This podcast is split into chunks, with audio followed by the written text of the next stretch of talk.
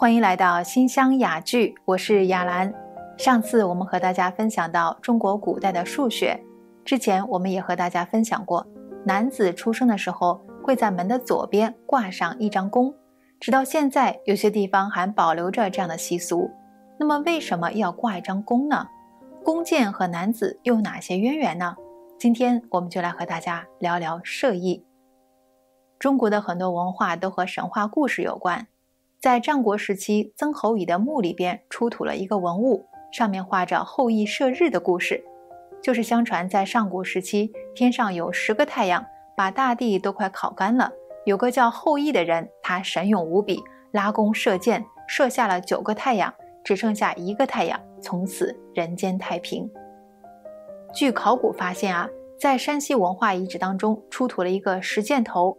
经过测定，发现这个石箭头是两万八千年前的产物，说明当时的人已经会用箭来作为狩猎的一种工具了。也就是说，我们这次中华文明才五千年，两万八千年前，这是不是上一次人类文明时期呢？如果是在上一次人类文明时期，那时候的人已经在使用弓箭了吗？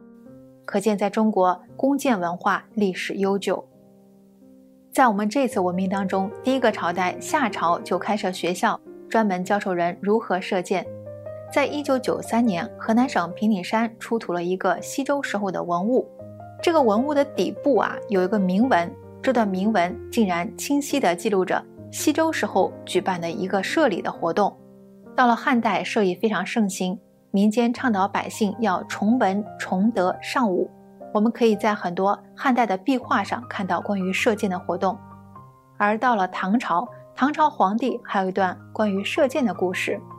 据《旧唐书》记载，在南北朝的时候，北周武帝姐姐家有个女儿，这个女孩啊从小就长得非常美丽。她的父亲窦毅是当朝的大将军，窦毅说：“我这女儿才貌双全，一定要为她找个好人家。但是怎么找呢？”于是他就在屏风上。画了两只孔雀，说：“如果谁能射中孔雀的眼睛，就把女儿嫁给他。”但是孔雀的眼睛非常小，如果要射中它的话，得武艺很高强才行。结果来了很多王公贵族都没有射中。有一天来了个年轻人，身材高大，气宇不凡。只见他拉弓射箭，啪啪两下就射中了孔雀的眼睛。窦乂大喜，当时就定下了这门亲事。没想到窦乂啊，果然是个有眼光的人，因为这个年轻人后来竟然成了唐朝的开国皇帝，他就是唐高祖李渊。窦家的女儿成了窦皇后，窦皇后生下了一个儿子，就是千古一帝唐太宗李世民。所以如此看来啊，中国历史上最繁盛的朝代唐朝，竟然和一段射箭的故事有关。因为唐高祖李渊和唐太宗李世民啊都是神箭手，所以唐朝也非常注重射礼。每年的三月三和九月九都会举行规模盛大的射箭活动。到了武则天的时候，还设立了武举的制度，有九项内容，其中有五项都是关于射箭的。从唐代到宋代，射箭在民间就更为普及了。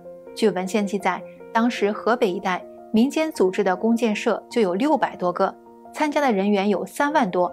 这可以说是我国历史上最早的专业运动组织了。到了元朝，更注重射箭，因为元朝是由蒙古族建立的，蒙古人非常擅长骑射。从成吉思汗统一蒙古各个部落，到忽必烈建立元朝，都是借助了弓箭和骑马。元朝也是中国历史上版图最大的一个王朝，它的疆域是空前的辽阔，一度横跨亚欧大陆。今天俄罗斯的贝尔加湖，当时那都是元朝的国土。当时连乌克兰都是元朝的，元朝的国土总面积达到一千五百万平方公里，是今天中国领土的一点五倍。因为蒙古拥有当时射程最远的弓箭，再加上蒙古骑兵，使蒙古人纵横亚洲无人可敌。明朝人也非常注重射艺，但是更多是注重在文射，希望重振射艺官德。各个地方大建了很多官德亭，希望通过射箭。来观察和培养一个人的品德修养。到了清朝的时候，很多皇帝都会举行木兰秋显的活动，特别是康熙皇帝和乾隆皇帝。在康熙二十年，康熙在蒙古草原建立了木兰围场。每年秋季，皇帝会带着王公贵族和八旗军队前往蒙古进行狩猎。人们都以为说这是不是皇帝的闲情逸致啊？只有康熙一个人明白。